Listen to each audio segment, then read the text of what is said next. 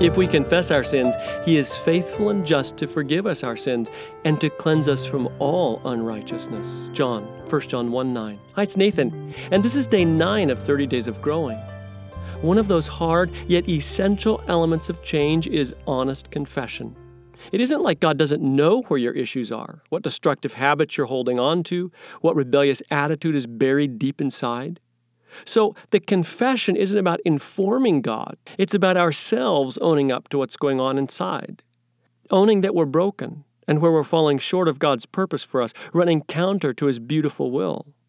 Until we candidly own this reality, the healing and transformation God eagerly holds out for us is essentially lost to us. I mean, my cupboard could be full of life saving antibiotic, but if I don't admit to having a serious bacterial infection, I won't take the stuff. And its life saving effects will remain bottled up, unused. So maybe this year it's time to begin with a little confession, maybe even a big one to God and those you're hurting.